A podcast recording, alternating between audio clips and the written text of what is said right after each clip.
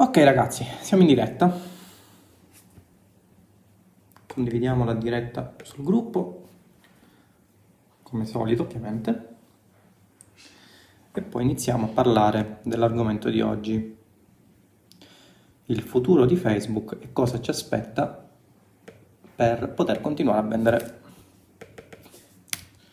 Aspettiamo che si colleghino le prime persone e poi iniziamo.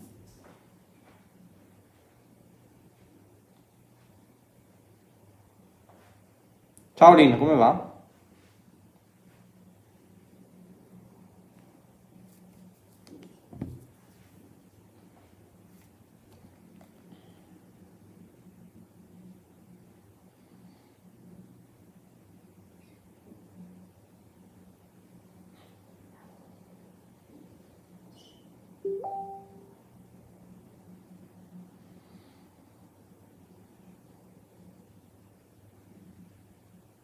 Siamo già in 5, aspettiamo che si colleghi qualcun altro e poi cominciamo la nostra discussione. Anzi, a proposito, ditemi se si sente bene con le iPods, se l'audio è ok e poi cominciamo.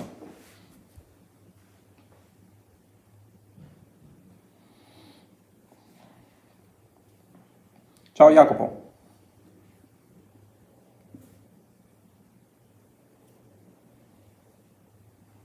Ciao Carlo.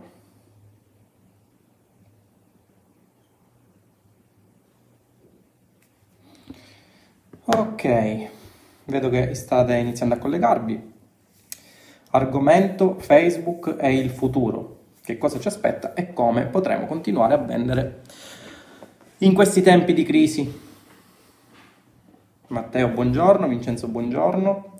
Ah, come vedete qua in Sicilia fa ancora caldo. Oggi giornata un po' nuvolosa, ma si potrebbe anche andare a mare.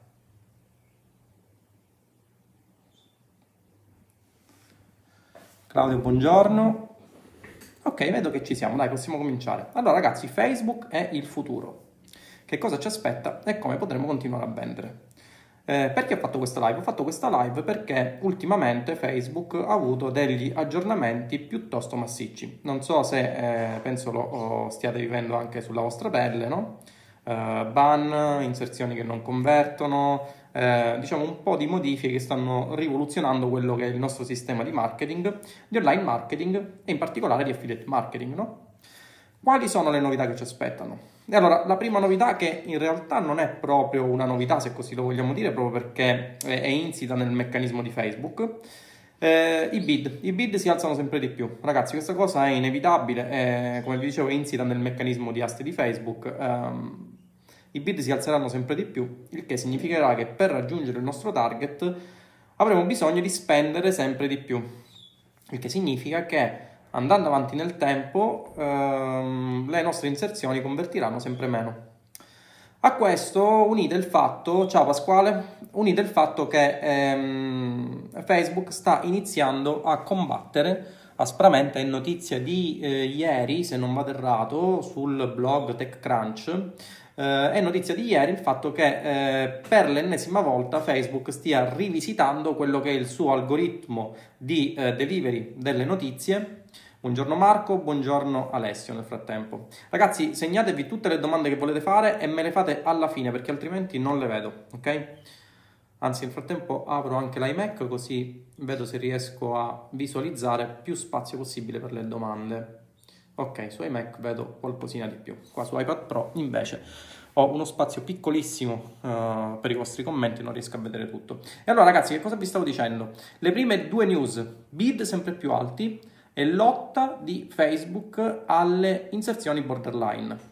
Eh, è notizia di ieri o dell'altro ieri, come vi stavo dicendo, è stata diffusa, l'ho letta in realtà uh, su TechCrunch il fatto che Facebook stia rivisitando per l'ennesima volta, non so se voi l'avete eh, già letta questa cosa, ma eh, ovviamente Facebook rivisita in continuazione il suo algoritmo proprio per eh, garantire, tra virgolette, quella che dovrebbe essere l'esperienza utente delle persone che sono al suo interno, quindi garantire che le persone stiano il più possibile all'interno di Facebook e quindi garantire che vi sia eh, più visibilità possibile per le persone eh, paganti, quindi per gli inserzionisti.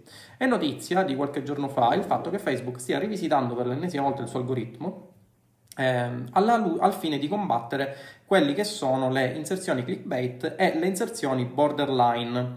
Ehm, questo si riaggancia ai problemi che abbiamo avuto tutti, eh, anche su questa cosa vorrei anche aprire un po' una parentesi, eh, a discapito si, di quanto si pensi, per, per cui ehm, questa cosa la pensavo pure io quando ero agli inizi, no? che c'erano oh, inserzionisti di serie A e inserzionisti di serie B. Non so se vi è mai passato per la testa il fatto che ci sono delle persone che non si lamentano mai di ban, persone che sono incolumi da tutto, eh, persone che riescono ad andare a ROI. No, ragazzi, non è così. La realtà non è questa. Tutti noi soffriamo di problemi, tutti noi soffriamo di ban e chi vi dice altrimenti, eh, solo per passare per un esperto di Facebook Ads, eh, eh, mente eh, o, o, un, o, mente, perché tutti quanti abbiamo problemi di ban. Si possono avere delle, diciamo, delle agevolazioni nel caso in cui abbiate un account manager, eh, soprattutto quelli di Dublino, sono abbastanza bravi però ovviamente ci sono dei ma, non possono fare miracoli e soprattutto non potete scegliere voi l'account manager, ma deve essere l'account manager che su segnalazione di Facebook deve eh, contattarvi per seguirvi, ok? Questo su, di solito si fa eh, sulla scorta di segnalazioni che riguardano il trust dell'ad account, eh, la eh, capacità di spesa, la capacità di spesa mensile, se non vado errato, dell'ad account. Eh, infatti Domenico dice ne ha beccati 5 di ban. Ora, su questa cosa vorrei un po' fare chiarezza, no? Intanto non c'è nessuno che è esente da ban, quindi chi vi dice, eh, soprattutto questa, la noto, questa cosa la noto in tantissime persone che organizzano corsi, organizzano eventi, no? sembra che siano coloro che sono intoccabili, eh, coloro sui quali Facebook non può mai fare nulla, no, non è così, tutti quanti hanno problemi, eh, so anche di persone ehm, che organizzano corsi a livello italiano, non proprio per, per loro, ma eh, me l'hanno rivelato i loro ad manager che hanno problemi anche a livello, a livello di eh, inserzioni, eh, per cui ragazzi non, non, è tutto oro quello che luccica, se vi dicono che eh, ci sono persone che sono nel, in trust pauroso e a loro non succede mai nulla, mentre invece c'è la plebe eh, alla quale succede di tutto, levatevi questa uh, discrepanza perché non esiste questa discrepanza. Tutti quanti, anche sulle ad più white del mondo, siamo soggetti a ban, per cui non, non esiste questa cosa. Chiusa parentesi, perché vi dicevo questa cosa? Perché, come vi dicevo prima, sembra che Facebook stia rivisitando, e da qui il problema che eh, molti di voi, anche io in qualche ad account, eh, abbiamo avuto, tutti quanti, ehm, essenzialmente c'è stato un problema, mm, scusate un attimo, ok, eh, c'è stato un problema eh, relativo a un'evoluzione o a un aggiornamento più che altro dell'algoritmo di Facebook che grazie alla sua intelligenza artificiale o alla sua stupidità artificiale, proprio perché alcune cose sono fuori eh, di testa. Non so se voi avete mai, mai provato uh, l'esperienza di uh, avere un blocco dei pagamenti insensato senza fare nulla uh, di, di, sbagliato eh, e poi magari mandare, non lo so, come eh, motivo di appello delle parole senza senso e come vostro documento di identità eh, una foto di Jessica Rabbit e vedervi sbloccati i pagamenti. Quindi questa è una delle cose che secondo me fanno di Facebook non uh, una piattaforma soggetta ad intelligenza artificiale quanto una piattaforma soggetta a stupidità artificiale. Ma mh, mm, a discapito di questo dobbiamo adeguarci proprio perché eh, su Facebook ci lavoriamo un po' tutti, almeno quelli che mi stanno seguendo qua, presumo che stiano lavorando su Facebook, per cui dobbiamo adeguarci e dobbiamo evolverci. Questo è il detto di... Uh, di Darwin, no? Chi non si evolve muore. E allora cosa succede? Succede che Facebook sta rivisitando il suo algoritmo, sta rivisitando il suo algoritmo per cercare di evitare contenuti borderline, come al solito cercare di evitare contenuti che possano influenzare ehm, esiti di voto politico. Non so se voi avete avuto qualche notifica sui vostri account all'interno dei quali vi chiedono se state facendo delle sponsorizzazioni tipo politico. Questa è una cosa che circola già da qualche mese e diciamo cerca di eh, correre i pari dopo lo scandalo di Cambridge Analytica che c'è stato recentemente in base al quale bla bla bla, bla eh, Facebook avrebbe ehm, sottovalutato quella che era la sua sicurezza nei confronti delle, eh, dei suoi eh, dati. Ciao Marco, dove sei per stare in canotta a Dubai? Sono in Sicilia, la magica Sicilia. Oggi qui ci sono 20 e c'è freddino, eh? Ci sono 24 gradi, 24 gradi così, sì. È un po' nuvoloso, ma eh, secondo me si potrebbe anche andare a mare. Se non soffrissi di questa brutta contrattura eh, al trapezio che mi costringe a stare a casa, che è un bene per voi perché mi permette di fare più live, come vedete. E non vi nascondo che eh, me ne sarei andato a mare e mi sarei fatto una passeggiata. Vabbè, ma in ogni caso, come vi stavo dicendo, ritorniamo un po' a quello che è l'evoluzione dell'algoritmo di Facebook. Sembra che Facebook stia rivisitando il suo algoritmo per cercare di individuare, secondo un suo criterio che ovviamente noi non possiamo conoscere, perché se lo conoscessimo eh, saremmo un po' milionari, un po' come avviene sulla SEO, no? Molti dicono che eh, eh, conoscono oh, i meccanismi con i quali Google lo posiziona in prima pagina, ma questa è una menzogna perché altrimenti quelle persone sarebbero milionarie. Ehm, e come vi dicevo, c'è in corso questa evoluzione dell'algoritmo per cercare di frenare un po' quelli che sono contenuti razzisti, eh, contenuti spazzatura, contenuti clickbait. Quindi anche da questo punto di vista, ehm, in accoppiata col primo problema, cioè il fatto che il bid si sta sempre più alzando su Facebook e quindi pagheremo sempre più per raggiungere eh, la nostra target audience, eh, possi- una delle possibili soluzioni per ovviare a questo sarebbe di fare dei contenuti che non dico siano clickbait, ma che stimolino la curiosità delle persone. Eh, si dovrà testare questa cosa per capire fino a quanto questo piaccia a Facebook, perché eh, come vi dicevo prima si sta cercando di ridurre quelli che sono uh, contenuti um, curiosi, contenuti che stimolino il click. Quindi diciamo si dovrà un po' uh, capire quali siano uh, i confini entro i quali Facebook decida di agire. Il problema è che eh, Facebook sta mettendo delle restrizioni sempre maggiori, mentre prima Tanti anni fa si partiva da un semplice ban dell'ad account, ora si arriva al ban del business manager per arrivare al ban del profilo personale. Questa è una cosa insensata, se eh, ci pensate, almeno per noi inserzionisti è una cosa insensata perché ci vediamo non bloccare il semplice ad account, ma ci vediamo bloccare anche il profilo personale e, e chi utilizza il profilo personale, quello vero, per fare eh, inserzioni capirà che è una grossa perdita, no? eh, chi ha magari le foto del matrimonio, chi ha le foto delle bambine, chi magari aveva delle conversazioni anche lavorative eh, su Messenger si ritrova tutto bloccato e questo non è bello. Dal punto di vista di Facebook presumo che sia una cosa logica perché cercheranno di allontanare persone che inquinino l'esperienza utente a loro giudizio ovviamente della piattaforma e quindi cerchino di allontanare eh, queste persone non solo tramite ban dell'ad account prima e del business manager dopo ma anche tramite ban del eh, profilo personale. Quindi questa è la prima cosa. Eh, come eh, si può risolvere questa cosa per quanto riguarda l'aumento del bid è una cosa eh, alla quale andremo incontro tutti soprattutto presumo nel 2019 secondo me nel 2019 ci sarà un picco di inserzionisti, soprattutto eh, di grandi aziende che spingeranno sempre di più su Facebook.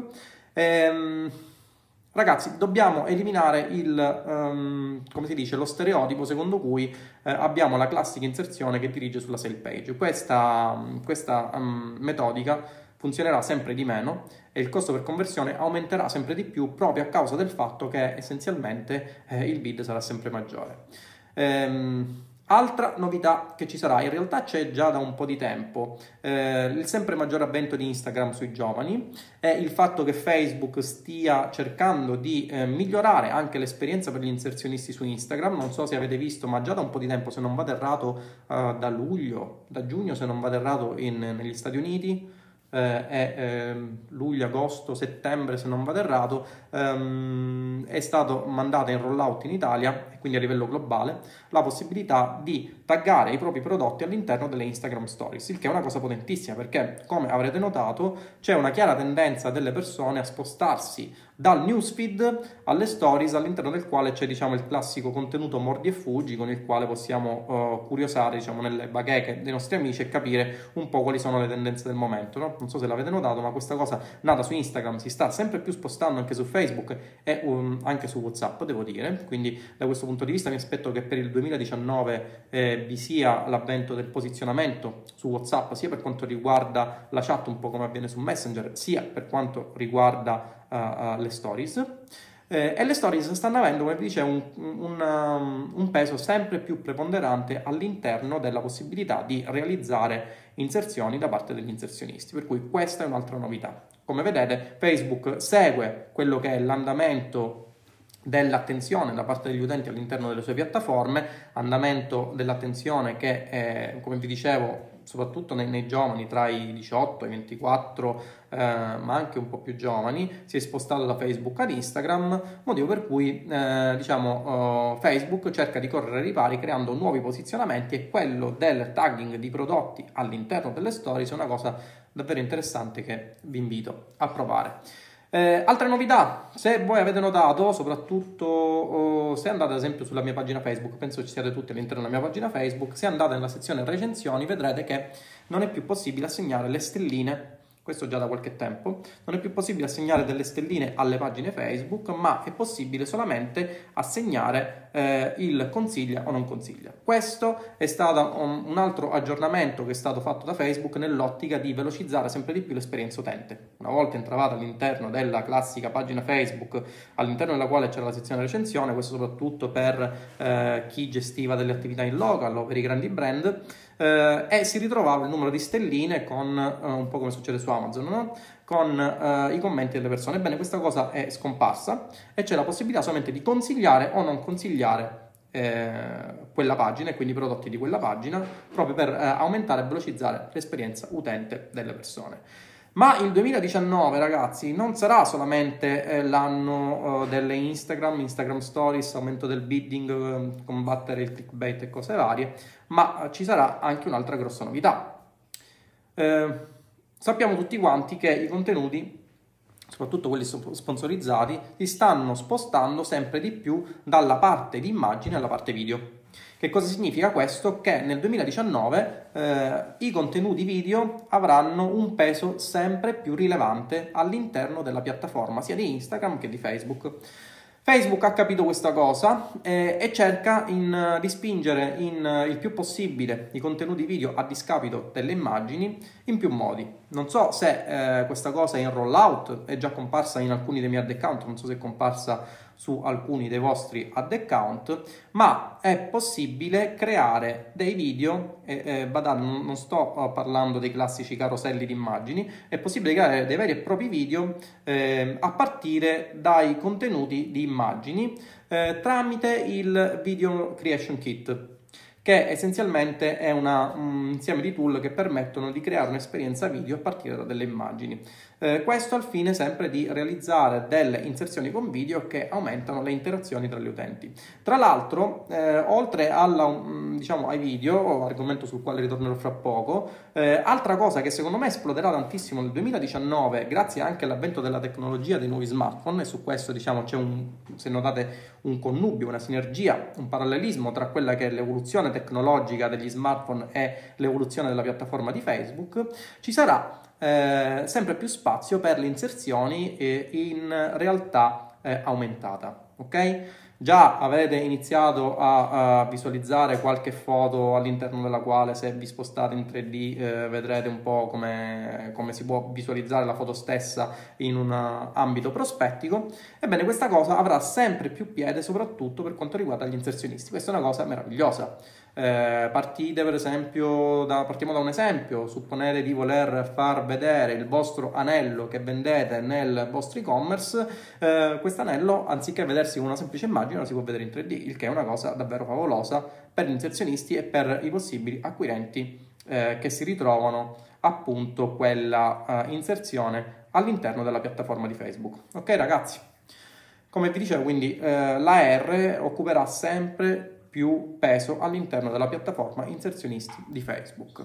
Vi saranno nuove metriche per i video, eh, non so se voi eh, vi aggiornate circa quelle che sono le ultime novità di Facebook, soprattutto ehm, dalla piattaforma stessa all'interno della quale vengono divulgate le novità man mano che eh, il tempo avanza, ma vi saranno nuove metriche per i video, ne sono segnata qualcuna in realtà, aspettate, eh, ad esempio mm, eh, si potrà vedere tutte le persone che guardano eh, i video non ripetuti. Ok? Quindi fino ad ora cosa succedeva? Succedeva che se noi volevamo targetizzare le persone che avevano visto il, ad esempio 10 secondi del nostro video, non avevamo la possibilità di discernere tra le persone che avevano visto 10 secondi magari ripetuti, perché magari quelle persone si erano viste più volte il video in newsfeed, e quelle persone che hanno visto 10 secondi del video non ripetuti. Ora, um, a breve, presumo sia già in rollout, è stata data notizia da parte di Facebook, non so se uh, avverrà nel 2019, ma avverrà comunque a breve, proprio a causa del fatto che Facebook cerca di spingere sempre più l'esperienza utente sui video, che causano maggiore engagement. Um, vi sarà appunto questa possibilità all'interno dei pubblici di poter uh, targetizzare tutte le persone che hanno visto, ad esempio, 10 secondi di video non ripetuti o 10 secondi di video ripetuti. Che cosa cambia? Cambia che essenzialmente chi ha visto uh, più volte il video in maniera ripetuta significa che potenzialmente è più interessato a quello che offriamo, ok? Eh, attualmente cosa si può fare? Si può uh, targetizzare chi ha visto 3 secondi, chi ha visto 10 secondi, chi ha visto il 50, 75, 95% del video, ma immaginate per esempio poter targetizzare chi ha visto il 95% del nostro video più e più volte. Questo significa che abbiamo persone che sono potenzialmente molto interessate a quello che stiamo mostrando e quindi eh, attuare in questo senso una strategia diversa. Quindi ad esempio, eh, anziché mandare le persone in uh, bridge page, coloro che hanno visto il 75% del video, se l'hanno visto più e più volte si potrebbe tentare in, in ambito di retargeting di mandare queste persone direttamente nella sale page, ok? E testare quale tra le due combinazioni sia quella che converte meglio. Eh, Eliminazione di alcune metriche, quindi rimozione di alcune metriche, come, quella di ehm, chi ha visto uh, 30 secondi. Ci sarà una rimozione di alcune metriche proprio perché sono ridondanti. Ciao Fabrizio, grazie, mi dico. E ehm, vi saranno delle novità, vi saranno delle novità anche per quanto riguarda appunto i pubblici, quindi non solo ehm, costruzione di pubblici per coloro i quali ehm, diciamo fanno engagement con i video, ma vi saranno anche delle novità per coloro ehm, i quali intendono creare delle lookalike a partire da un pubblico di origine. Le famose lookalike 2.0 che dovrebbero essere introdotte a brevissimo. Ehm, sono delle lookalike, già sono state introdotte per quanto riguarda ad esempio le lookalike sugli eventi. Non so se voi ci avete fatto, fatto, fatto caso, ma ehm, avete la possibilità di targetizzare anche eh, delle, eh, dei pubblici sulla base di eventi. Attualmente quindi se voi ad esempio volete creare una lookalike a partire dalle persone che hanno fatto acquisti, avete la possibilità di crearle direttamente senza ehm, creare ad esempio il pubblico di persone che hanno visto la thank you page, ok? Quindi andare a creare direttamente lookalike a partire dai dati statistici che derivano dal, dagli acquisti che sono scattati eh, tramite il vostro pixel di Facebook. Questo attualmente è fattibile solamente per eventi e azioni standard che hanno eh, intrinsecamente un valore, per i quali voi andate a riconoscere un valore. Quindi eh, per gli acquisti, ad esempio, per i quali voi andate a inserire eh, il codice di acquisto all'interno della thank you page e inserite un valore per i vari acquisti, avrete la possibilità di creare lookalike a partire da questo. Eh, se eh, provate ad esempio a fare un lookalike di lead, non avrete la possibilità di farlo a meno che per, il, per ehm, chi ehm, va a uh, inserire nella thank you page l'azione standard di lead non vada a inserire anche un valore per quel lead, ok? Quindi attualmente è prevista solamente questa cosa. Ehm, e, in più, e, in più, e in più basta ragazzi, queste sono tutte le novità che eh, esploderanno nel 2019. Una cosa molto importante che voglio rimarcarvi, ciao Domenico Grande, una cosa molto importante che voglio rimarcarvi è questa, eh, non fossilizzatevi sempre sulle stesse cose, perché fossilizzarvi sempre sulle stesse cose fa sì che i competitor eh, vadano avanti e voi cerchiate di eh, far funzionare cose che magari nel 2018 funzionavano e che nel 2019 non funzioneranno. Mi spiego meglio, eh, questo ha, uh, diciamo, si rifà con uh, lo scorso video che, ehm, che, ho fatto agli inizi, diciamo alla fine dell'estate, che vi invito a riguardare non, non, tanto qui perché mi pare che in pagina non ci sia, ma nel canale YouTube eh, di Roybook lo troverete, eh, delle campagne sentimentali. Non ehm, affezionatevi a una campagna, non affezionatevi sempre allo stesso modus operandi, proprio perché ehm, c'è sempre una continua evoluzione della piattaforma, c'è sempre una continua eh, evoluzione di quelle che sono le metodiche, una continua evoluzione di quelli che sono gli strumenti, per cui non fossilizzatevi su quelli che sono eh, i modi di fare, proprio perché quei modi di fare che oggi vanno bene, quei meccanismi che oggi rendono nel 2019 o nel 2020 o nel 2021 potrebbero non rendere più. Per cui siate sempre curiosi, siate affamati, siate folli, come diceva Steve Jobs, e cercate di provare eh, sempre più cose possibili. Questa cosa, ad esempio, della, mh, delle ads su realtà aumentata è una cosa parecchio interessante eh, che potrebbe servire in alcune nicchie in alcuni vertical. Ok, ragazzi? Andiamo alle domande. Direi che ho finito tutto, mi ero segnato uh, tutta, uh, tutte le possibili novità all'interno uh, di una nota veloce. Ok, ok, ok, ok, tutto ok. Queste sono le novità che ci saranno per il futuro su Facebook. Andiamo un po' a vedere i commenti. Domenico, questo vale per tutto, c'è gente che vende ancora cose che non si eh, portano più sperando nel ritorno del vintage. Eh, questo, questo hai ragione, nulla da dire. Allora, domanda. Adrian Morrison dice di lasciare il target libero in ambito di e-commerce ad o al massimo riguardo target generico con un video carosello. In breve lui parte con ad da 5 dollari di testa e quasi tutti funzionano al punto di venire scalati e vendere come pazzi. Come il video è di almeno 6 mesi, non funziona a causa degli aggiornamenti di Facebook. Allora, quello che ti posso dire io, Domenico, è di ehm, non utilizzare eh, un'audience non targetizzata proprio perché Uh, almeno in base ai miei test, e io uh, su Facebook ci spendo centinaia di migliaia di euro al mese, eh, diciamo lasciare una audience molto broad non è che dia risultati enormi, per cui ti consiglio sempre di andare a effettuare dei test appositi sulla, sulla target audience e capire quale sia quella che converte. Da questo punto di vista eh, potrai utilizzare ad esempio eh, Audience Insight che è davvero eccezionale per capire e restringere la tua target audience a partire da un gruppo di interessi e capire qual è quella che segmenta meglio. Ad esempio mi è successo eh, in una inserzione che abbiamo fatto con eh, Davide un paio di giorni fa,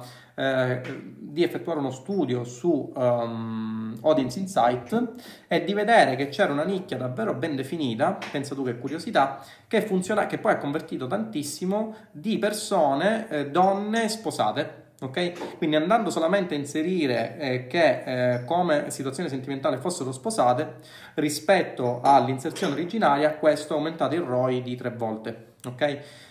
Queste cose le vedi con Audience Insight. Ovviamente, eh, se vuoi eh, saperne di più, se vuoi capire come fare un targeting efficace, ti invito ad acquistare il corso Roybook M, all'interno del quale capirai tutte le strategie di targeting che ad oggi siano uh, fattibili. Se ve ne saranno delle altre, poi ovviamente saranno inserite all'interno del corso. Ma uh, Audience Insight fin da ora è uno strumento potentissimo che ti può servire ad evitare di spendere soldi inutilmente.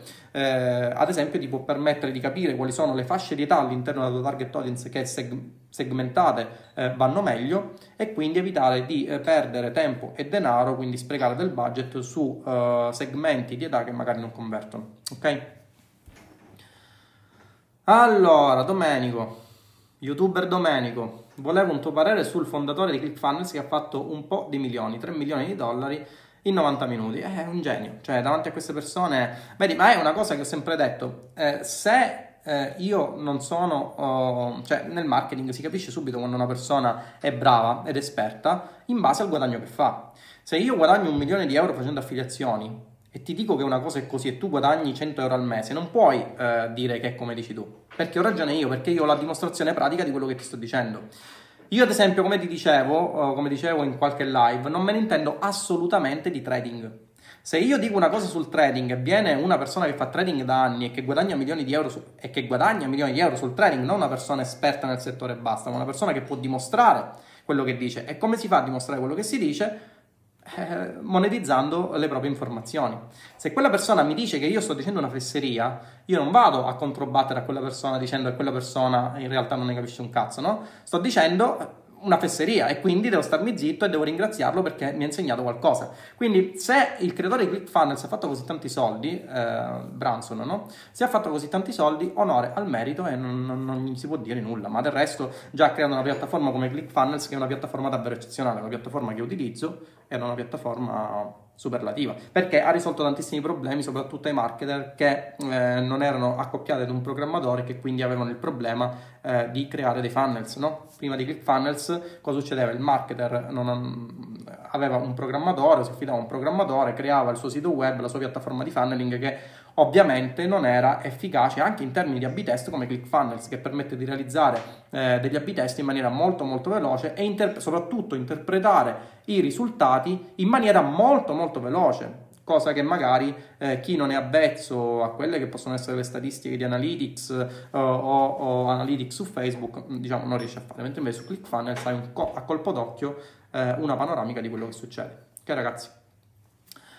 Allora, però del target femminile gruppo interessi ha migliorato, ma niente di grandioso. Allora, devi capire una cosa, Domenico. Um, Niente di grandioso in relazione a quale intervallo di dati.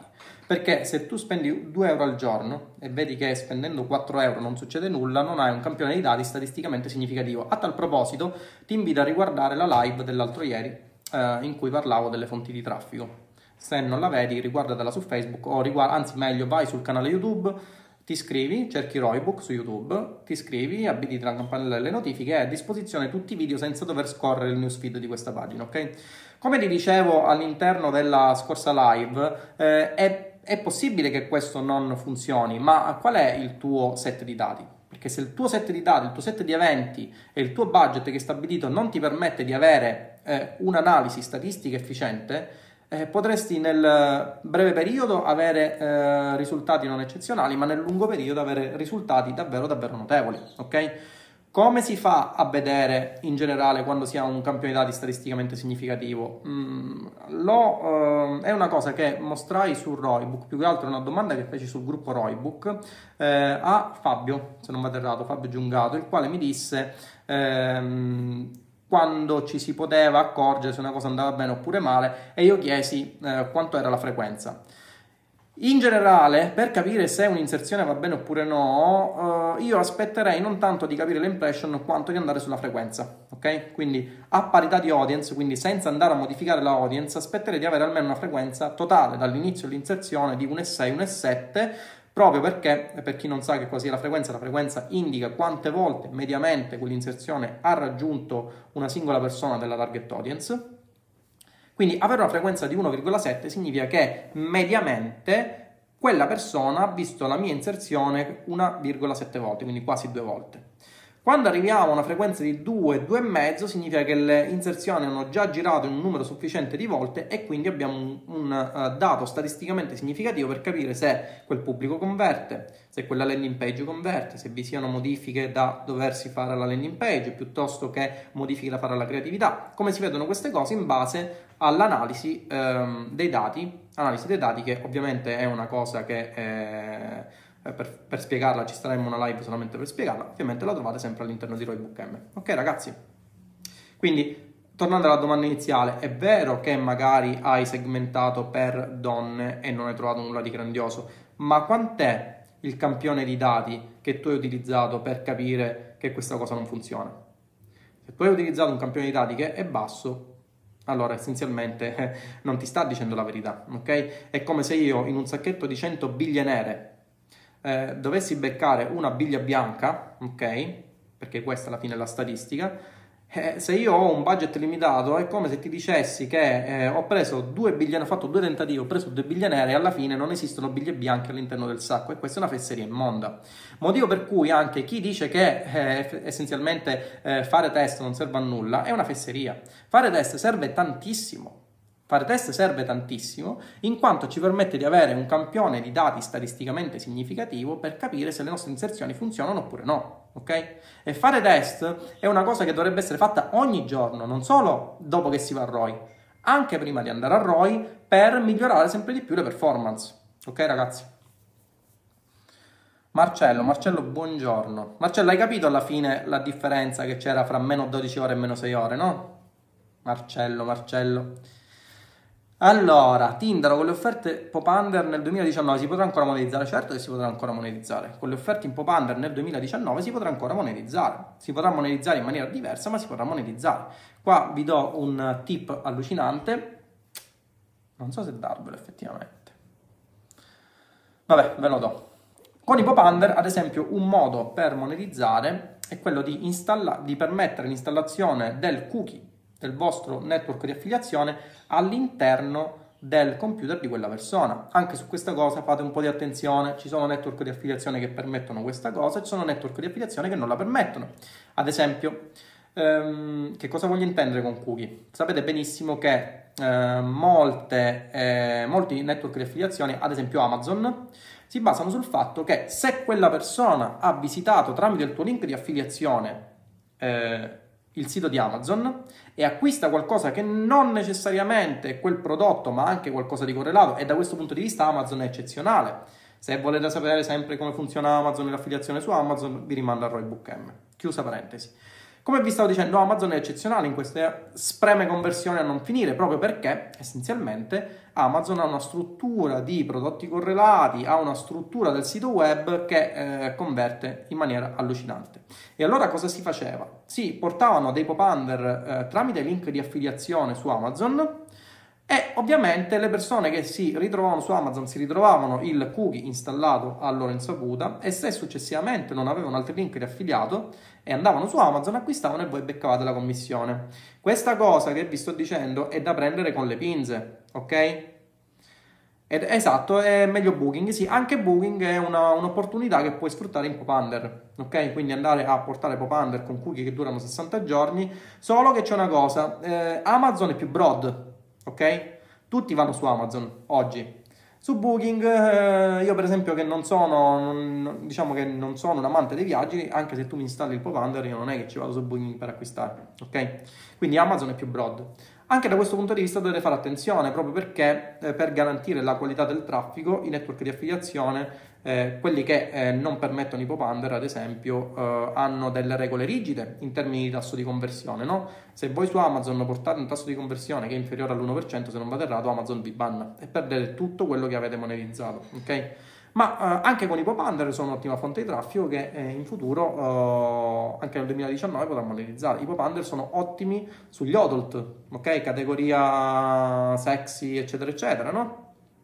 Quanto riguarda la categoria sexy, ad esempio, vi invito un'ottima fonte di traffico. Oggi vi sto dando dei tips allucinanti. Non so se dirvele queste cose perché poi svelo troppi dei miei segreti e non, non comprate il corso. Vabbè, vi dico anche questa. Un'ottima fonte di traffico è Traffic Junkie ok? Utilizzare Traffic Junkie per quanto riguarda l'Odult ehm, e avrete la possibilità di creare delle inserzioni molto molto spinte su network eh, e su siti che proprio riguardano i contenuti per adulti e avrete dei tassi di conversione che sono davvero allucinanti. Io li sto provando eh, da circa due mesetti, ne parlavo anche con eh, un'altra persona che è intenzionata a entrare in questo settore e devo dire di avere delle performance davvero eccezionali. Ok? Quindi, come capite, eh, il mestiere di chi fa online marketing e in particolare di chi fa affiliate marketing è quello di trovare la buona offerta, ok? Trovare l'offerta attraverso l'analisi dell'offer che può essere la migliore per la sua fonte di traffico, trovare la fonte di traffico che spingere e fare conversioni. Ok ragazzi? Grazie Tindaro, figurati Ares, è un piacere. Ok ragazzi, altre domande? A quanto siamo arrivati? Siamo arrivati a 37 minuti di diretta. Io ogni volta mi ripropongo di fare delle live brevi e poi arrivo a fare 40-50 minuti. Lo inserisci su Roybook M poi? Sì, Claudio, lo inserisco dopo, ma lo inserisco non appena uh, ho uh, risultati stabili. Proprio perché, soprattutto nel corso, in generale io non sono abituato a dire fesserie, ma soprattutto nel corso voglio che voi abbiate un metodo certo. Per cui se per esempio la cosa non funziona, non la inserisco nel corso. Se la cosa vedo che a me fa monetizzare, poi la inserisco all'interno di Roybook M. Quindi è ovvio che vi mostrerò sia un caso studio sia il prodotto che eh, sono andato a sponsorizzare, un po' come è successo su Google Ads. No? C'è stato un update eh, recentemente di eh, Roybook M che ha visto l'introduzione di Google Ads. All'interno di Google Ads vi ho mostrato qual è il prodotto che ho sponsorizzato e il tasso di conversione di quel prodotto e come ho ottimizzato mediante Google Ads eh, il prodotto per arrivare a ROI. Quindi questo c'è sempre all'interno di Roybook M, ok? Farai una guida su Traffic Junkie, eh, ma mm, lì il problema è che eh, per fare un qualcosa devi essere esperto di quella cosa. Io non, non, non ho l'abitudine di, di, sparare fesserie. Se non sono esperto di quella una cosa, preferisco non dirla e, e, passare per un guru di un altro settore piuttosto che passare per un esperto di tutto e poi magari non sapere nulla. Ok? Quindi nelle cose in cui ho cognizione parlo, nelle cose in cui non ho cognizione, e dovrebbe essere per tutti così, preferisco tacere piuttosto che eh, aprire la bocca e passare per stupido e togliere ogni dubbio. Ok ragazzi, altre domande? Mi arrivano anche le mail, mail di domanda. Però a questa persona rispondo tramite mail.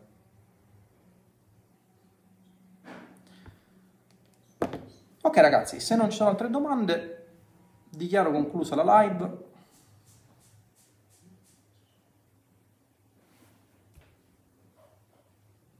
Po' nel gruppo se avete postato qualcosa. Ciao Antonella Magica. Domenico, che ne dici di Shopify? Allora, parentesi Shopify. Tindaro, quale tracker utilizzi? E allora, che ne dico di Shopify? E poi rispondo anche a Marcello. Shopify è un'ottima piattaforma. Eh, io in generale sono per le eh, piattaforme che sono adibite a quella determinata cosa. Mi spiego meglio. Molti mi chiedono, ma eh, tu per realizzare un funnel non puoi utilizzare ad esempio WordPress? Sì, certo che lo puoi utilizzare, ma non è una piattaforma che è nata per fare funnel, per cui utilizzo ClickFunnels, ok? Shopify è un'ottima piattaforma per realizzare e-commerce da questo punto di vista, um, nulla da eccepire. Perché è un'ottima piattaforma? Perché è una piattaforma ideata solamente per fare e-commerce, eh, ha un uptime mostruoso, per cui eh, difficilmente ti, ti, ritroverai offline con Shopify, ha uh, dei ping bassissimi, ha dei tempi di apertura delle pagine prodotto che sono davvero eccezionali, cosa che non potrai mai avere, o perlomeno potrai avere con uh, un e-commerce eh, dedicato e quindi uh, magari non lo so realizzato in uh, PrestaShop piuttosto che Magento o altro ancora però avrai bisogno di un programmatore di un sistemista che uh, ti guidi nella configurazione nella gestione del sito eccetera eccetera tutte cose che costano con Shopify invece ti ritrovi eh, tutto fatto. Tra l'altro di Shopify mi piace anche la gestione dei plugin che permette di espandere le potenzialità della piattaforma con un clic. Molti di questi plugin sono a pagamento, ma è ovvio che siano così perché eh, con Shopify fate soldi, quindi è giusto che spendiate, ok? Quindi Shopify, big up. Marcello, Tindaro, quale tracker utilizzi? Per fare che cosa? Per, per, eh, capire quali sono tutte le fonti di traffico e le conversioni in funzione delle fonti di traffico, Esplicita la tua domanda.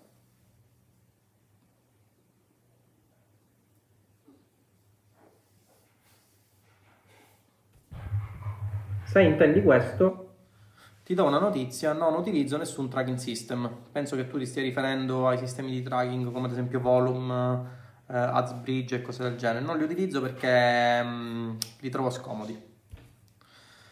Tindaro, cosa ne pensi del dropshipping? Ti posso dare un giudizio personale sul dropshipping, il giudizio che non è quello di un esperto, proprio perché non sono un esperto di dropshipping. Faccio dropshipping, ma non lo faccio a livello professionale, lo faccio così tanto per, per fare dei test, per capire un po' come funziona la piattaforma, ma eh, non lo faccio in maniera professionale come lo possono fare altre persone. Penso che sia una gran bella cosa, ma che ha vantaggi e svantaggi e penso di preferire il metodo dell'affiliate marketing. Perché? perché eh, nel dropshipping um, in realtà ci sono vantaggi e svantaggi, però preferisco sempre l'affiliate marketing al dropshipping. Questo perché? Nel dropshipping non hai una gestione del magazzino, questo è vero. Ora, eh, non so se ci siano dei dropshipper eh, che stanno guardando questa live e magari mi eh, mandano a cagare appena sentono questa cosa, però io do la mia impressione, che ovviamente, come vi ripeto, non è un'impressione di un esperto, magari ci saranno delle soluzioni per ovviare a queste cose, ma io vi dico quali sono gli svantaggi che non mi fanno preferire il dropshipping a, all'affiliate marketing, ok? Ottimo perché non avete gestione di magazzino, nel momento in cui vi arriva l'ordine voi andate a fatturare o comunque mandare ricevuta e fate partire l'ordine eh, nel fornitore, che può essere fornitore cinese, fornitore europeo, eccetera, eccetera. Però, però avete il problema di dover gestire i clienti, cosa noiosissima e cosa che mi secca proprio perché io voglio essere libero durante la giornata. Io provengo da una formazione ingegneristica, no? Non so se voi lo sapete, ma prima di fare l'affiliate marketer eh, ero un ingegnere, quindi dovevo stare dietro i clienti, dovevo cercarmi, allora, dovevo cercarmi il lavoro, dovevo stare dietro il cliente, dovevo fare il lavoro con tutte le responsabilità civili e penali del caso e vi assicuro che in ambito ingegneristico si hanno tantissime, anche per fesserie si hanno tantissime responsabilità civili e penali. In ultimo dovevo farmi pagare dal cliente, che era la cosa davvero davvero difficile. Perché? Perché eh, soprattutto in Italia, dove c'è la mentalità del se ti posso fottere, ti fotto alla grandissima, il cliente, una volta percepito il lavoro, non ti pagava e cercava ogni scusa anche denunciandoti per non pagare. Poi magari dopo anni eh, di eh, processo di tribunale civile, ovviamente, perché non ti pagava, succedeva che dovevi fare il decreto ingiuntivo, dovevi anticipare le spese, dovevi pagare il CTU, eh, che si doveva esprimere in merito, passavano anni, poi dopo anni quella persona o quell'impresa non aveva nulla, per cui avevi solamente eh, avuto delle spese, ma in generale c'è tutta questa logica di dover interloquire e di dover dare, eh, diciamo così, eh, retta al cliente, che è una cosa che dopo l'esperienza di ingegnere, quindi dopo aver avuto uno studio di ingegneria, mi ha davvero scassato le palle. Motivo per cui eh, il dropshipping da questo punto di vista mi ricorda un po' quella che era la mia professione di ingegnere. Ovviamente sono due mondi diversi, però, c'è un però, chi fa dropshipping ha um, l'obbligo di dover fornire esperienza eh, di post vendita, ok? Quindi se il cliente non è contento eh, può restituirvi per legge italiana entro 14 giorni senza dover dare nessuna uh, motivazione nuovamente il prodotto, quindi voi uh, avete un flusso di cassa per cui siete convinti che il prodotto sia stato inviato e quindi vi siete fatti determinati conti, dopo 14 giorni il prodotto vi ritorna indietro e voi dovete rimandarlo al fornitore, dovete mettere nota di credito se c'è nota di credito, um, arriva il prodotto, la persona si lamenta perché il 95% se operate nel mercato italiano, ma anche in generale in altri mercati degli italiani sono analfabeti funzionali, per cui magari ordinano un prodotto convinti che sia una cosa e poi in generale lo stesso prodotto che voi intendiamo, cioè senza truffare nessuno, nella scheda prodotto avevate scritto cos'era il prodotto, avevate descritto i vantaggi nell'utilizzo di quel prodotto, avevate descritto le limitazioni soprattutto di quel prodotto, arriva quella persona, eh ma io non lo sapevo, eh ma io non lo volevo, quindi avete lagne, quindi eh, critiche da parte di eventuali clienti, e poi quei clienti non hanno capito di che cosa parlava quel prodotto e ve lo rimandano indietro, cioè c'è tutta una serie di complicazioni che con l'affiliate marketing non avete. Chi fa affiliate marketing è un marketer puro, è più che altro una prostituta del marketing, lo dico sempre, perché è una prostituta del marketing? Perché essenzialmente chi fa affiliate marketing è un super saiyan dei marketers, no? Ha pochissimo tempo a disposizione tantissimi competitor per analizzare l'offerta, per trovare la fonte di traffico migliore, per trovare l'angle che sia migliore per spingere quella determinata offerta, capire se, eh, fare i test, capire se sta andando a ROI e nel caso modificare molto velocemente tutti quelli che sono i parametri per capire se va a ROI e poi dover avere il problema di scalare la sua soluzione per cercare di avere più profitto nel, miglior, nel minor tempo possibile possibile. No? Eh, il dropshipping non è, è un misto di marketing e di eh, commercio vero e proprio, no? quindi non è un, marketer puro, ha anche a che fare con le beghe del commercio e quindi con essenzialmente il cliente, che è una cosa che personalmente mi ha dato tantissimo fastidio in passato e che non voglio ripetere. Quindi, cosa ne penso del dropshipping? Può uh, monetizzare tantissimo. Ci sono persone anche all'interno di Roybook che fanno centinaia di migliaia di euro col dropshipping. Eh, Valerio, grande, grande. Però, per esempio, Valerio è uno di quelli che col, col, col dropshipping ci vive, ok? Non so come faccia a non essere esaurito, ma anzi a fare viaggi a destra e a sinistra, ma eh, io per esempio non, non ci sarei mai riuscito a fare dropshipping come lo fa Valerio, ok? Come vi dicevo, è tutta questione di eh, gusti. Io preferisco fare affiliate marketing, sono persone che preferiscono fare dropshipping. Il dropshipping, eh, se mi chiedi cosa ne penso dal punto di vista della monetizzazione, ci sono esempi all'interno di Roybook di personalità che fanno centinaia di migliaia di euro, eh? quindi nulla uh, togliere al dropshipping. Sono due mondi diversi, due mondi paralleli ma che si discostano per vantaggi e svantaggi. Ok ragazzi? Vediamo un po' altre domande.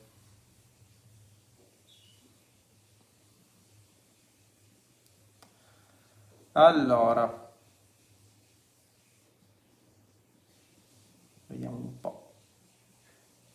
La live rimarrà visibile? Sì, Vincenzo, la live rimarrà visibile, ma in ogni caso troverai tutte queste live registrate all'interno del canale YouTube Roybook. Quindi vai su YouTube, anzi andate su YouTube tutti quanti, cercate Roybook Roma, Otranto, Imola, Bologna, OOK Iscrivetevi al canale, abilitate le notifiche e troverete tutte le live ordinate per sequenza eh, all'interno del canale YouTube. Questo, questo proprio perché eh, Facebook è più volatile, un po' più ballerino da questo punto di vista, per cui preferisco avere tutte le registrazioni ordinate e schematizzate su YouTube in modo che le ritroverete e eh, nel caso in cui vorrete rivederle le potrete rivedere direttamente su YouTube. Ok ragazzi? Uh, il tempo va via per contattare gli utenti, eh, infatti, capisci? Claudio. È uno dei motivi che non mi fanno preferire il dropshipping. Ultimamente 80% affiliate proprio per tutti quei motivi, senza contare i problemi con gateway di pagamento tipo PayPal e Stripe. E, e questo è anche un altro problema. Io questo problema lo sto riscontrando da quando faccio, da quando vendo infobusiness, no? Tra l'altro il settore dell'infobusiness è un settore davvero davvero carino che ho scoperto uh, dopo aver realizzato Roybook M e apre le porte a un insieme di esperienze che chi fa affiliate marketing non aveva. E tutte queste esperienze di infobusiness possono essere inserite anche all'interno dell'affiliate marketing. Questa è una live che magari mi segno e mi riprometto di farvi per farvi capire come eh, l'inserimento all'interno di una nicchia di mercato può dare delle esperienze anche per un'altra nicchia di mercato. Part- in particolare nel settore di infobusiness questo mi ha dato tantissime esperienze anche per quanto riguarda l'affiliate marketing. Eh, Domenico, non trovi Roybook? Ora eh, supperiamo subito. Aspetta un attimo e ti mando il link diretto su questa live così potrai guardarlo più e più volte la contrattura si fa sentire, ok? Allora, allora, allora, allora, allora, allora, allora, ti inserisco il link Roybook YouTube. Lo inserisco per tutti, così vi potete iscrivere tranquillamente a riguardarvi le live. Ok ragazzi? Eh, come vi dicevo, uh, sì, un altro dei problemi del dropshipping è il problema con i pagamenti, quindi con le piattaforme di pagamento. E eh, perché vi dicevo, perché mi riagganciavo al fatto dell'infobusiness? Perché da quando faccio infobusiness, uh, da quando eh, è uscito Roybook M, eh, la nostra piattaforma di PayPal aziendale della mia società e Stripe ha avuto un'impennata nei pagamenti, no? E questo ha fatto sì che, ad esempio, eh, PayPal ci abbia bloccato momentaneamente perché non eh, riconosceva, delle attività sospette, per cui abbiamo avuto, dobbiamo avuto rispondere a delle domande, insomma, tutto un casino che eh, facendo affiliate marketing non abbiamo proprio perché essenzialmente interloquiamo con il network di affiliazione ed è il network di affiliazione che poi ci paga tramite bonifico, ok? Quindi tutte queste problematiche non ce le abbiamo. Sono problematiche che eh, ovviamente sono delle problematiche in positivo perché significa che state guadagnando, ma sono delle problematiche che comunque dovrete eh, avere il tempo e eh, diciamo dovrete avere la volontà di dover, uh, di dover affrontare nel caso in cui vi lanciate in un altro settore. Ok ragazzi? Ok, ok, quindi il link per il canale YouTube ve l'ho mandato. Mm, mi pare che non abbiate altre domande. Allora, per ottimizzare i tempi, cosa ne pensi di inviare gli utenti direttamente alla landing o advertorial del network invece di ricrearle da zero? Allora, Domenico, in quello che tu dici ci sono alcuni errori. Prima cosa, eh, è un test che puoi fare. È un test che personalmente io non faccio perché eh, ormai penso che le landing dei network soprattutto siano strautilizzate Puoi farlo, però fai attenzione a due cose se fai affiliate marketing con landing di default del network. Prima cosa, eh, trovati un dominio tuo personale proprio perché i domini che utilizzano i network di affiliazione molto spesso sono strautilizzati e, e le piattaforme, soprattutto Facebook, le flaggano eh, per eh, contenuti eh, proibiti dalla, dalla, piattaforma stessa. Per cui può succedere che tu hai il tuo ad account eh, nel quale hai fatto tranquillamente girare tutte le campagne di questo mondo, poi vai a inserire il link di una piattaforma di affiliazione e ti ritrovi improvvisamente bannato anche sull'inserzione più white senza capire perché. Proprio perché Facebook flagga quella uh, dominio, come magari dominio spam, e ti banna uh, l'ad account, poi ti chiede selfie sul profilo e succede un casino da questo punto di vista. Quindi ti consiglio di utilizzare dei domini personalizzati che poi ridirigerai tramite DNS eh, sui link di affiliazione. Ok? Per quanto riguarda invece la tua strategia, come, ti dicevo, come dicevo all'inizio di questa live, nelle novità uh, che, ci, um, che, ci, aspettano da parte di Facebook per il futuro, um, come ho detto all'inizio, i bidding che ci saranno sulla piattaforma saranno sempre più alti e questo è una cosa uh, diciamo uh, inevitabile dovuta al fatto che Facebook, così come tutte le piattaforme di advertising recenti, si basano sui meccanismi tra gli inserzionisti ad aste. Per cui man mano che subentreranno degli inserzionisti che saranno disposti a biddare sempre di più per raggiungere quel determinato gruppo di utenti, parallelamente tu ti ritroverai in sofferenza proprio perché dovrai biddare sempre di più e essenzialmente pagare sempre di più per raggiungere quell'utente e quindi il costo per conversione naturalmente diminuirà. Quindi il funnel di portare persone dalla creatività direttamente eh, sulla sale page è qualcosa che non mi trova d'accordo e non mi troverà d'accordo soprattutto in futuro quando i bidding aumenteranno ok? Leonardo, ciao. Allora, se si usa un dominio personalizzato con un redirect, non si corre nessun rischio di ban. Quindi, allora, partendo dal presupposto che la verità ce l'ha solamente Mark Zuckerberg e chi ti dice eh, qualcosa in maniera certa ti mente, solamente per passare per un grande esperto, ti dico che ragionevolmente rispetto ai test che ho fatto io, e per test non intendo test di 2 euro ma di centinaia di migliaia di euro, la cosa funziona. Ok? Quindi eh, utilizzare un dominio personalizzato che redirige via DNS è una, un qualcosa che funziona e che permette di evitare il ban. Poi ovviamente se la landing page che tu vai a utilizzare è una landing page che è borderline, come vi dicevo prima, anche ehm, in virtù degli aggiornamenti che stanno uh, per essere eseguiti dalla piattaforma di Facebook per i contenuti borderline, se ehm, diciamo la landing page non uh, è conforme a quelle che sono le policy, che tra l'altro poi capire cosa è conforme e capire cosa non è conforme in questo guazzabuglio che Facebook è davvero un qualcosa di davvero complicato. Molto spesso noi siamo convinti che qualcosa sia totalmente conforme, poi ci ritroviamo bannati, eh, magari facciamo appello eh, per capire cosa non va e ci dicono che il nostro modello di business non è sostenibile per Facebook e poi dopo il quinto appello ci ritroviamo eh, l'ad account sbannato. Quindi anche da questo punto di vista diciamo, ci sono dei problemi in termini di falsi positivi da parte della piattaforma, ma questo è normale proprio perché Facebook, eh, avendo milioni di inser- miliardi presumo di inserzionisti ogni giorno, non può mandare in revisione manuale tutte le inserzioni, ma si basa su uh, un algoritmo di intelligenza artificiale o stupidità artificiale, come dicevo io all'inizio, per capire eh, cosa funziona e cosa non funziona le inserzioni. Ebbene, questo algoritmo sta per subire eh, l'ennesimo update, è notizia, come eh, dicevo all'inizio del, dell'altro ieri, di un paio di giorni fa, eh, letta su TechCrunch, che ehm, ci sta dicendo appunto che Facebook sta rivoluzionando nuovamente l'algoritmo per eh, capire quali siano i contenuti meritevoli di stare all'interno della piattaforma e quali no. Ok? Quindi Leonardo, la risposta presumo che sia mm, chiara. Va bene ragazzi, mi pare che non ci siano più altre domande. Siete poco curiosi, davvero. Io fossi stato in me stesso, mi sarei segnato una lista di domande e l'avrei fatta proprio a cascata. Va bene, si vede che sapete tutto su Facebook. Va bene ragazzi, eh...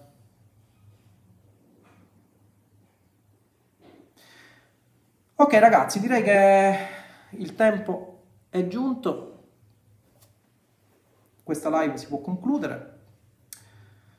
Spero di fare delle live più frequenti come è successo fino ad ora, magari per eh, definire degli aspetti che non vi sono chiari, anzi se vi sono degli aspetti che non vi sono chiari, iscrivetevi sul gruppo Roybook e poi eh, scriveteli all'interno di un post eh, io me li segno e poi vedremo di sviscerarli man mano che si va avanti, ok? Per cui niente, vi saluto e vi do appuntamento alla prossima live. Ciao!